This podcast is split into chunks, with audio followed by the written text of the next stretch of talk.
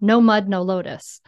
And this is the idea that you, the lotus flower, which is the symbol of enlightenment, it grows in the pond through the disgusting, icky, gooey mud at the bottom, which is like gross. And the idea that like we need muck and mud, we need compost. Like gardeners know we need disgusting cow poop and rotten vegetables to grow beautiful flowers.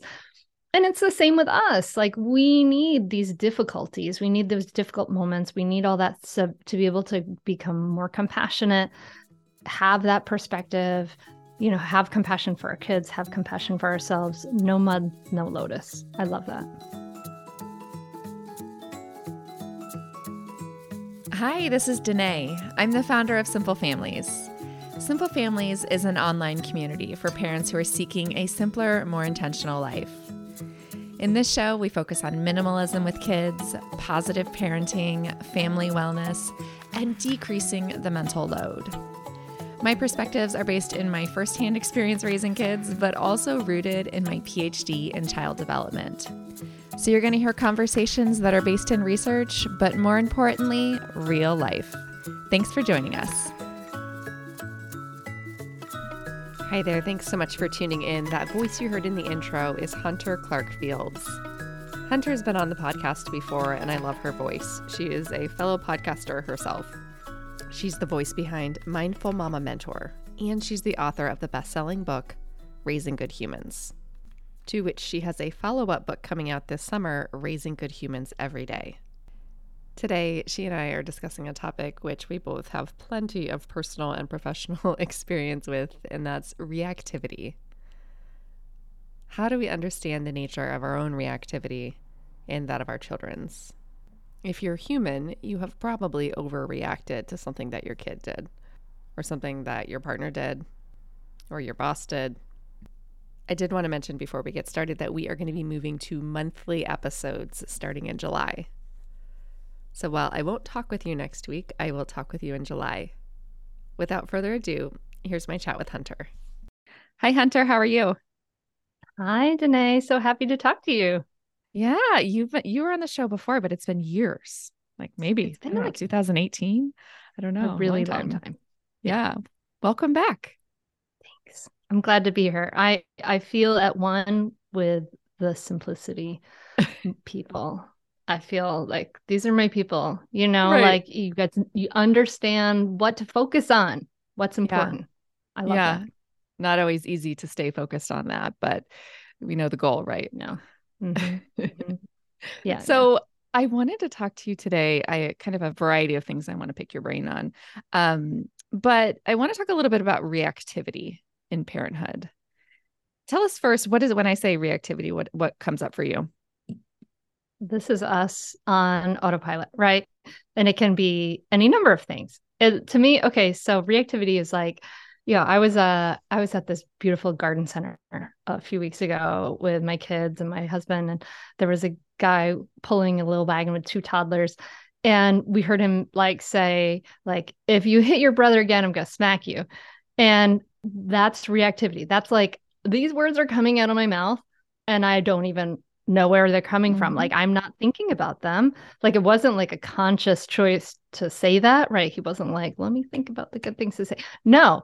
It, it, so I'm uh, in a lot of ways like I don't want to like throw this like random guy under the bus, but it's it because it wasn't his choice. It was like something his parents said, something he's heard in his culture, mm. all around him this is reactivity and it can be yelling or it's us saying something idiotic that we actually didn't choose like we just it just comes out of our mouth like like verbal verbal vomit and and whatever it is and and we're not using our thinking our, our thinking brain.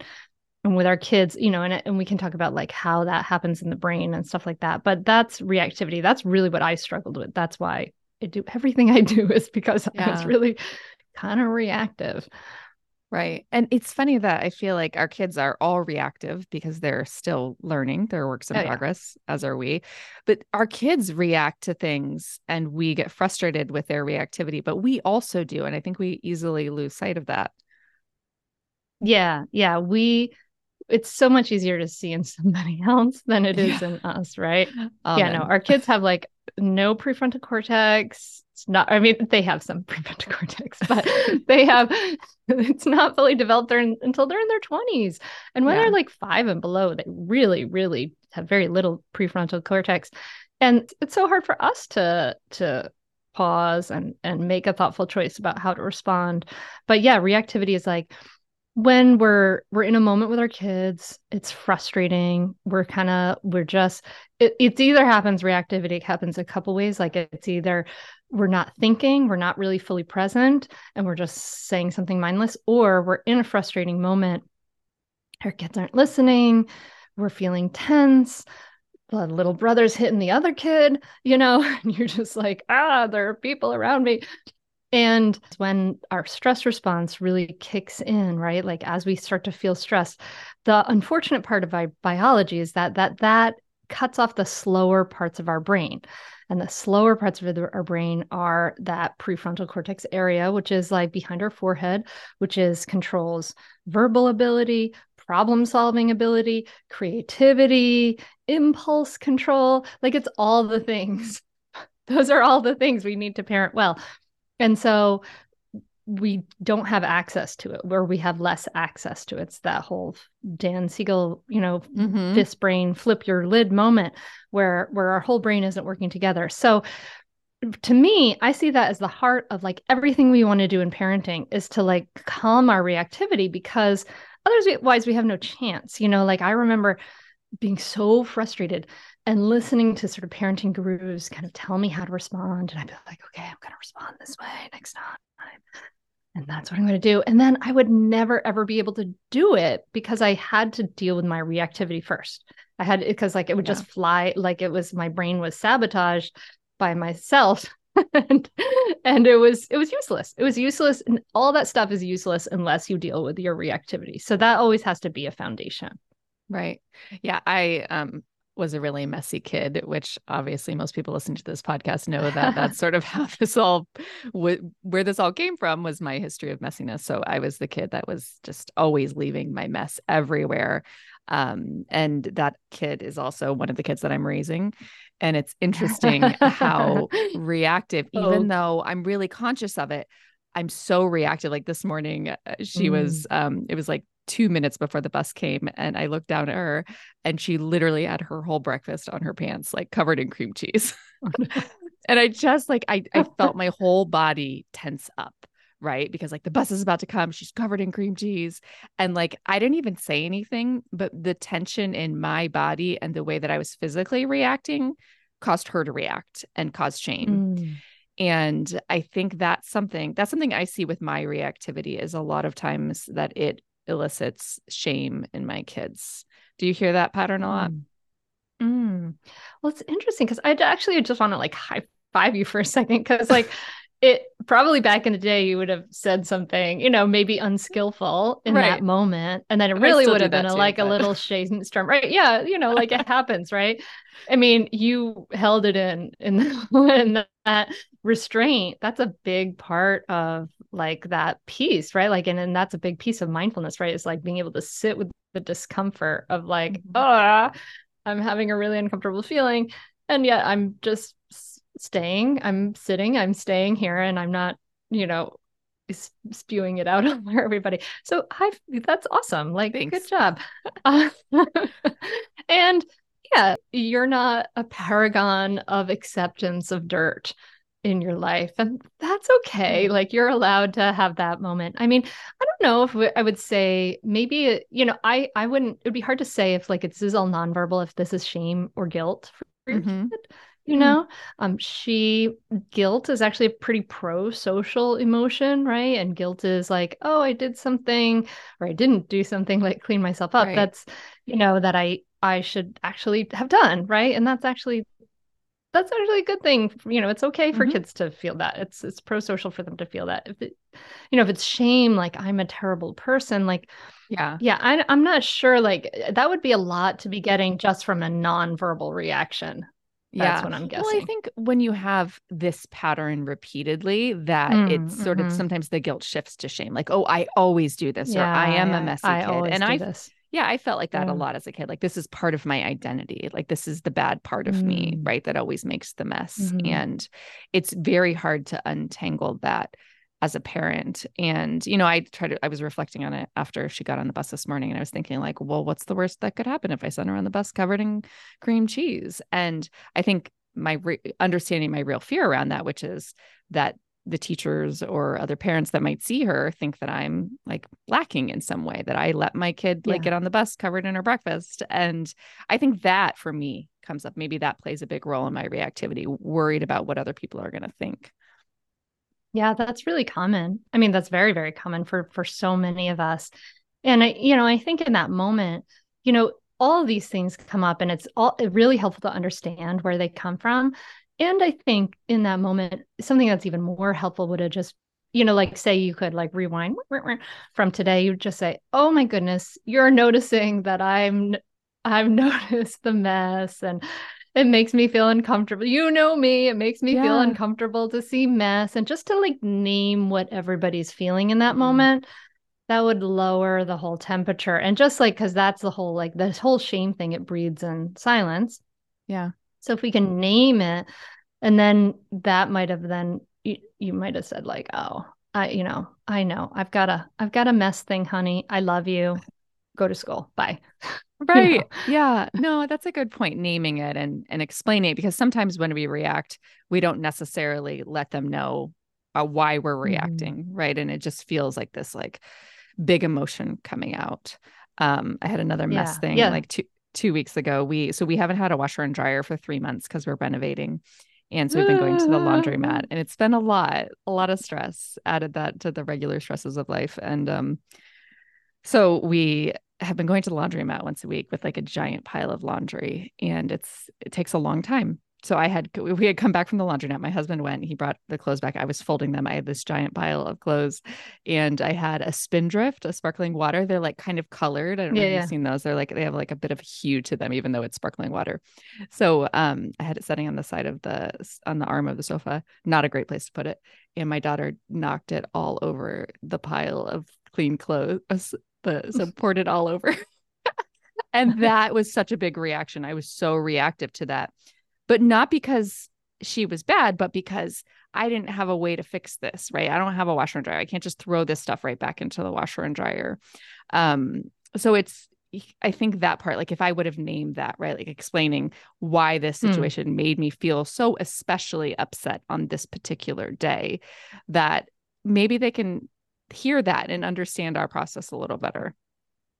Definitely, definitely. I mean, and that's really, really important. It's never too late to do that. In fact, you could do it today if you hadn't, you know, just like Right. because kids will tell stories about and misrepresent parents' motives, you know, Yeah. and because we're kids are egocentric, like most of us, Mhm. you know, like they think everything is about them and revolves around them. So, like, yeah, eh, they might tell a story that's all my fault and I'm a terrible person. And so, it, this is actually, you know, it's really, really important to come back and explain to your kids, like, oh no, this was me, right? That I, I had this, you know, I, I I'm stressed because of the laundry. Yeah, because I mean, we're not going to get through it without conflict, right? Mhm. Conflict is going to happen. Sparkling water will spill, worse things will spill. You're lucky you're not like a regular Coca Cola drinker and that Right. was all over it, right? That's going to happen. And so all that's you know we can't avoid it we can't avoid conflict it's super normal siblings have conflict on average once an hour teenagers have conflict with their parents on average once a day this is what the research shows us Mhm. so like this is normal so you know then but the repair of like coming together and like saying this is what was going on for me i'm sorry all those things like that actually can bring you closer than if you didn't have any conflict at all so that's Yeah. the bright side of conflict is that it actually can bring bring you closer which is nice because i mean i know we have plenty of cl- conflict too yeah we i recently made her a little bracelet with the phrase not perfect but wonderful and that's something we've been using a Oh. lot and um, it's funny Love how that. sometimes little phrases like that can stick and that reassurance that you're not perfect but you're still wonderful um, that's something that we're we're leaning heavily on now that kind of Mm. um, we are room for making mistakes right for all of us that.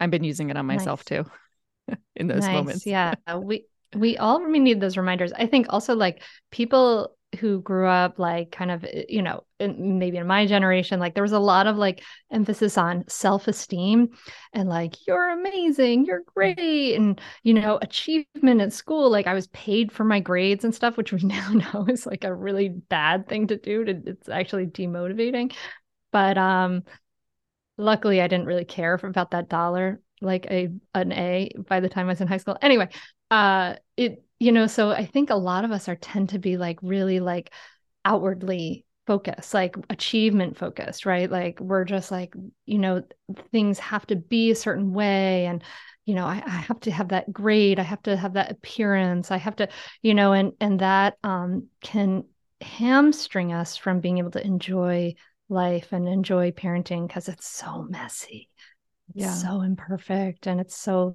there's all that stuff um yeah that practice of acceptance and acceptance of imperfection is like a really really deep powerful practice for mm. parents yeah that um that stat around siblings fighting once per hour sounds about right at least maybe in the summer twice per hour i wonder if they could do that research seasonally winter too any times of, of extreme um, enmeshment, lots of time spent together. Um, but I think yes. about the sibling relationship because it can be something that we as parents really react to strongly, right? When we see mm-hmm. those things the the disagreements like we want to jump in and we want to fix them and i mean mm-hmm. even with adult siblings right like i'm one of four and i still see that like uh, like the grandparent my my kids grandparents wanting to fix things between the adult siblings so that it, i think about playing the long game on the sibling relationship tell mm. me what you think about that right jumping in and fixing it versus letting things play out and one might bring mm. you more peace in the moment versus one might bring you more peace in the long run mm. yeah it's true siblings it can, it's tough right because actually like that relationship can have like really great positive or negative impacts on people like throughout their life right? Like the sibling relationship. You know i think the long game is like let's we want to create a culture of respecting each other of like you know this is your family we care for each other we treat each other with respect and things like that I think, yeah, the short game is like you have to get along at all times and you always have to share and all of those right. things, right? And that's that's not true. Like kids are going to be in different stages and ages and things like that, right? Um yeah, I think that, you know, we we have been in a stage of overparenting um our kids, um especially our younger kids kind of like trying to control them too much. And not that we should just step back and do nothing. Like we if our kids are fighting and and like it's looking dangerous like get in there and separate them out you know? But we don't have to fix all our kids problems. And i think that's at the heart of like we have to kind of think about that with our sibling relationships right? Like they're going to fight they're going to have arguments. Once an hour is the research. So you know they need a chance to be able to work out their arguments themselves, right? And sometimes you may go in and you may coach them through it, right? And you you you know, you can coach them into okay, you're feeling this and you're feeling this and okay, he he says this, she says this. How do you think we can work this out, right? Like we can think of ourselves as a coach. Um, but we never want to think of ourselves as judge and jury, right?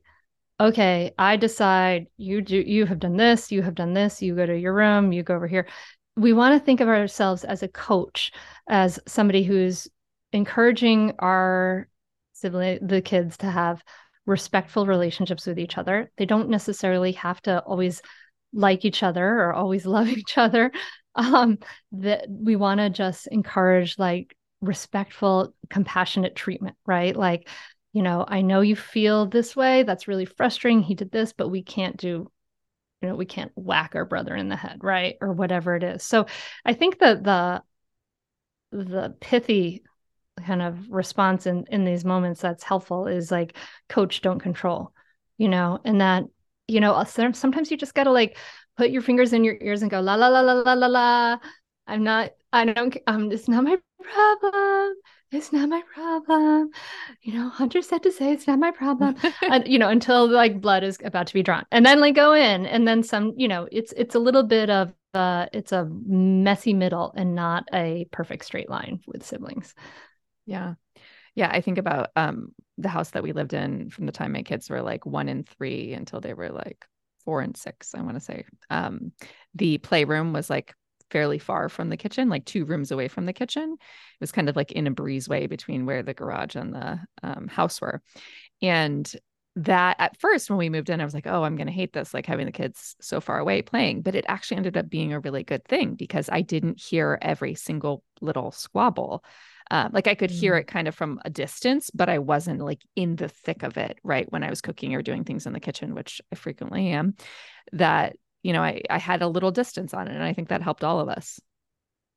Yeah. Yeah. I, I would agree that that helps out. I mean, uh, one of the, I think the, the best teachings I ever got, like, uh, you know, I love uh, the person who, who wrote my foreword, Dr. Shefali, of course, incre- incredible teacher with so many great books. But I saw her speak once and she said, love more, care less. Mm. and I was like, oh, I love that. So, and I was like, what do you mean by that? But like, I love this.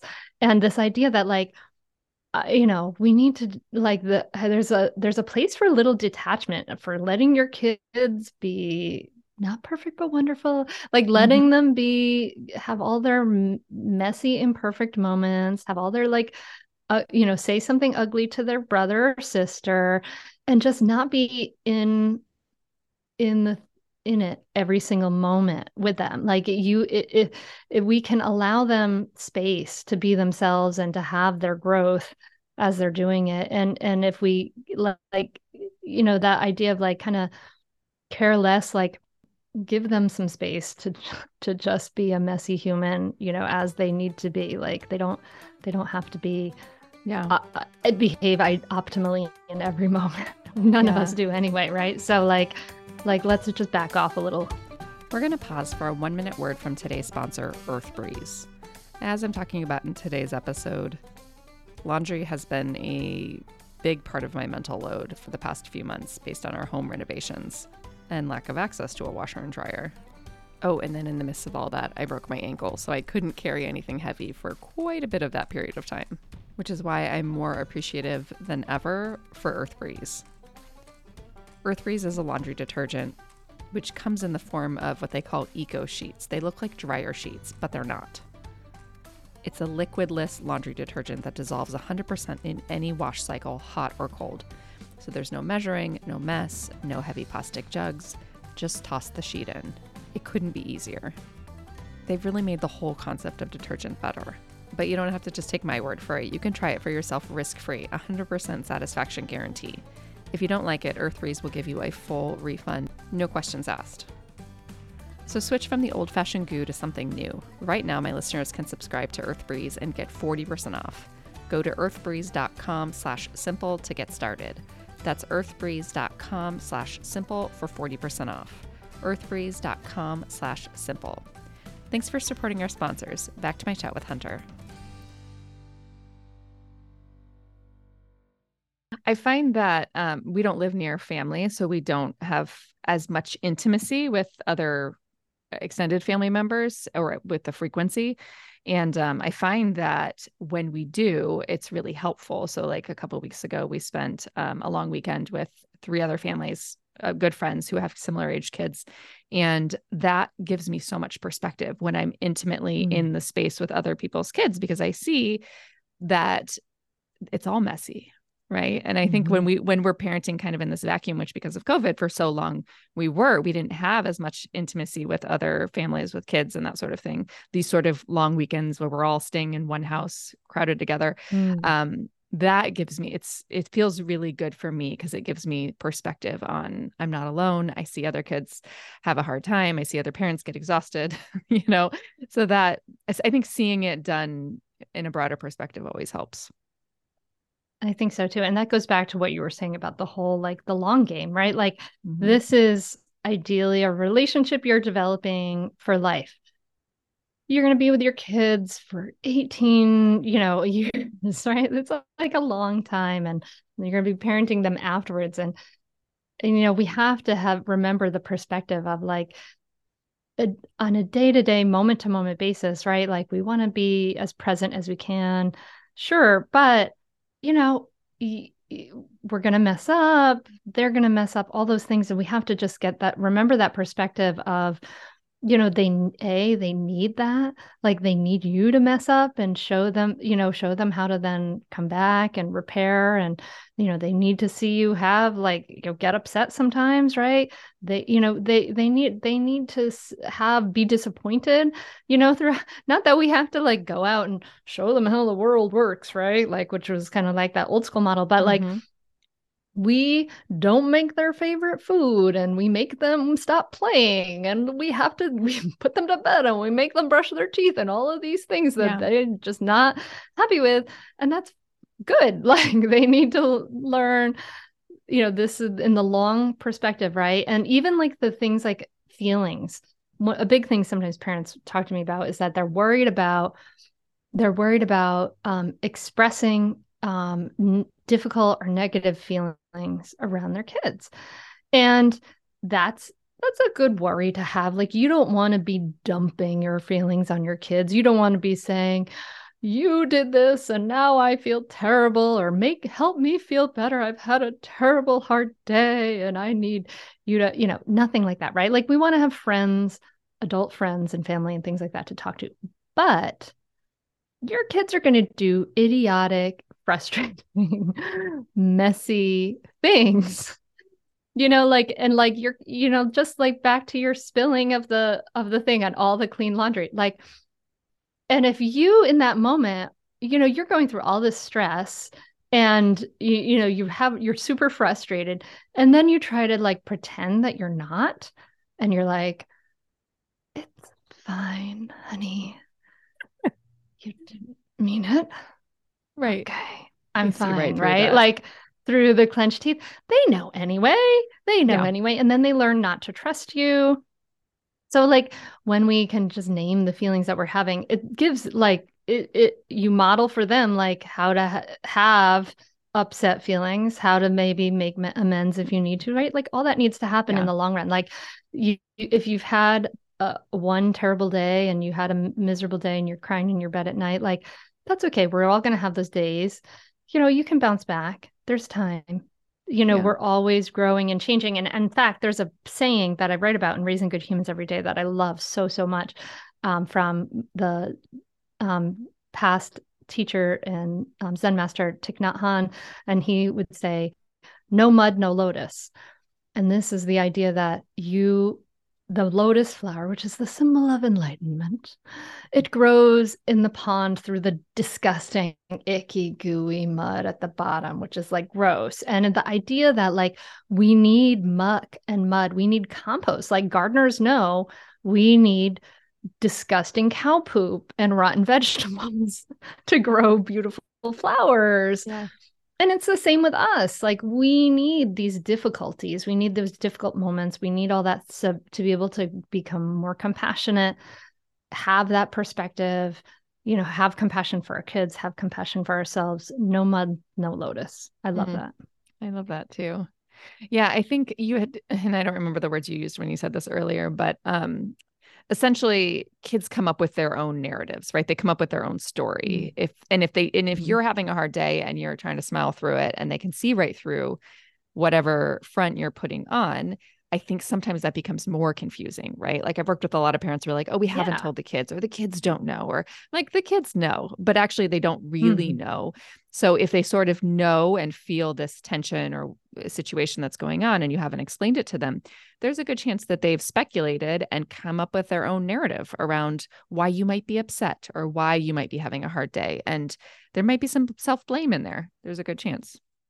Definitely. Definitely. Back circling back to egocentrism. They're yeah. they're probably telling a story about themselves that right. not too good. So yeah, I, I, think it's one of the biggest things I want to encourage parents to do is just be themselves, to be authentic, right? Like to give yourself permission to be you, not like mommy, you know, to be whoever your name is, right? Like to to don't don't talk about yourself in the third person. Be yourself, be human. And I there was a person who wrote a book a long time ago that I really love called soul to soul parenting and the idea is like don't don't be role to role you are the parent and i'm the child i'm mommy. Be soul to soul. And i love that idea. Like mm. it just is like yes like it's okay for you to be human. Yeah. I um have had a handful of parents say to me i'm afraid i'm raising a jerk which is interesting. And I think thinking about your book, Raising Good Humans, it's kind of the antithesis of that. Um, have you mm. ever heard a parent say that? You know, they're worried about raising a kid that's a jerk, like just not a not a nice human. Yeah, we're all worried about the idea of like yeah. a sociopath. Like, look at them. Mm-hmm. Are they going to become a sociopath later? right. Like, we always jump to like when they're in their 20s and they're yeah. suddenly a sociopath. Jumping to conclusions there. Yeah. Yeah. Yeah. yeah. yeah. I think um, that's tricky. I know it's hard because when we were jerks, we were punished, right? Like we were we were told to go to our rooms or we were whatever. And so now we we know better now, right? We know that punishment doesn't actually isn't that effective and in fact it kind of makes kids kind of self-centered and just resent you. And it, it doesn't help them learn very much. But we're like, okay, well what happens now when my kids does something like is a jerk sometimes, right? Like, uh, what do I do? Right. And I think this is where, you know, we, uh, you know, it's it's okay like going back also to guilt is a pro-social emotion it's uh, good and helpful for your kids to understand how the effects of their behavior right the mm-hmm. not the, the impact co- like yeah like the consequences and it's not like the consequences that i am putting upon you like you're losing your device because you've hit your sister. It's like when you do this this is how this affects me. This is how it makes me feel. This is how it affects her. This is what's going on here. This is what you need to learn about how your behavior is affecting the others in your environment right? And when we have that glue of caring and love our kids really care about how they're be- they will really do care about how their behaviors affect you as a parent, you know, and um and their siblings and to some degree or another. Yeah. but well, um but I think tricky that that's though because I feel just to mm-hmm. interrupt you, I feel like yeah, sometimes yeah. kids express that differently, right? So sometimes mm. kids will feel that um the the impact of their behavior which might be negative and they kind of shut down and then as a parent, when you see a kid like that, when they shut down rather than jump to apologize or jump to show mm. that empathy, mm-hmm. sometimes it can seem like there's no empathy. Yeah. Yeah. We worry about that. I actually, that happens with my daughter, my older daughter a lot. Like she's not a, like a quick one to apologize. Like she kind of holds that in because it's hard for her to do that. Mm-hmm. Um, yeah. And that we, then we worry about that. Right. Mm-hmm. I think that back to the long game, right? Like as we are teaching our kids to care for other human beings, to care for each other, to care for animals, to care for the earth, like they're not going to show that every single day, but they're going to show it in other ways later. Like, you know, my daughter telling me to roll down the window and give the granola bar to the guy who's panhandling, right? Like, make sure you give him that granola bar and other different things, right? Like, and I, what I've seen in my daughter, because I've had this worry about that. She's a little introverted and she has strong leadership qualities, which is, it's, you know, it's funny, right? Like the way you frame things and then thinking about the long term. I watched my older daughter like basically in my brain i was thinking the b word like she was bossing around all these kids mm-hmm. right like and i was thinking that word but i didn't let myself say it and I was like, okay, she has strong leadership potential. Clearly. but you know what? She she really did. Like yeah. we lived up to that label, right? It's so it's really interesting to kind of think about what labels are you giving your kids and and the importance of that. She's now getting her Eagle Scout this year. Um, mm. but anyway, like so watching this child and being wondering a little about her empathy because her sister is like maybe very different and clearly more like in touch with other people's emotions. But then seeing it not necessarily in not necessarily all the time right? Not and but see, seeing it develop over the long term right? And i think there's a trust that we have to have there of like you you you want to give what you want to receive and you give your child empathy you show you care they're going to show you care, you know, and I've seen it, seen her show that empathy and that compassion again and again now as a, after kind of post adolescence, like post, like after 13, you know, but, um, you know, there's a big level of trust that I think we have to have as parents that, that, you know, our little wild crazy little creatures whose brains are developing, we just keep giving them nourishing soil, we keep giving them attention like loving attention. You know we don't you know we don't have to like be perfect at it. We don't have to give them attention all the time right? Like you're allowed to like what do whatever you need to do in your life too and not constantly you know be get you know love more care less. But trust that you're trust that what you're what you're sowing what you you know the flower takes time to yeah. bloom. i think about these kids who will sh- sort of shut down or go within when they make a mistake rather than mm. jumping to apologies mm-hmm. like you know like your daughter you described that um i wonder if some of these kids not all of them but if some of them are actually the kids that have the most empathy and that are mm. feeling it on another level, mm. right? Like that hurt that they have may have caused or that impact that may have caused, and they get overwhelmed by it, mm. which causes mm-hmm. them to shut down. And uh, sometimes I think yeah. that that may be true of some kids. So I think we're kind of misreading this as if they go quiet or they go within, and we were like, oh, they didn't notice that what they did. They don't know, understand the impact of their actions. They don't have any empathy. But maybe they're just so overwhelmed with it that they don't know how to process it. I think that's very astute observation. And I think that goes to the idea that for us to bring, you know, in mindfulness, we have the attitudes of kindness and curiosity, right? And curiosity is on the opposite side of the spectrum from judgment. Mm-hmm. And our brains rush to judge. And that's okay. That's what brains do. But we can practice curiosity. And if we can say, okay, is my child actually really not empathetic? Am I only like because sometimes you know how we we find what we look for. If we if our mm-hmm. brain has said oh no my child's not empathetic we're going to see all these instances right? But if we can then practice beginner's mind looking at your child as if you've never seen them before practice curiosity. Is that really true? You might start to see evidence of the other side as well um and open-mindedness. And i think that this is this is such an essential quality to allow kids to become whoever they're going to become right is to to be curious like who are you today? You know can i be open to get to know who you are today? Because they they are changing and growing so fast. Mm. i recently read a book called declarative language which is just this short little red book. I think it's written by a speech pathologist but she's talking about the difference between imperative language and declarative language. Imperative being you need to go brush your teeth. Declarative mm. being I wonder if you need, I wonder if it's time to brush your teeth, right? So using words like I wonder and I'm curious if, and taking some of the demand, you're still like putting it out there, but you're taking some of the demands away. Mm-hmm. And that some kids really respond well to that when they're not feeling like they're being told what to do all day, but yet you're still prompting them and giving them reminders in, in a slightly different way. Oh, I love that. I'm going to have to get that person on my podcast.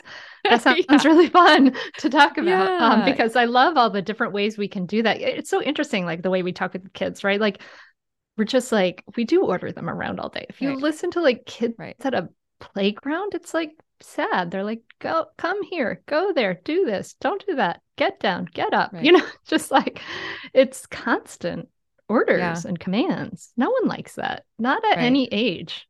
No one yeah. likes that.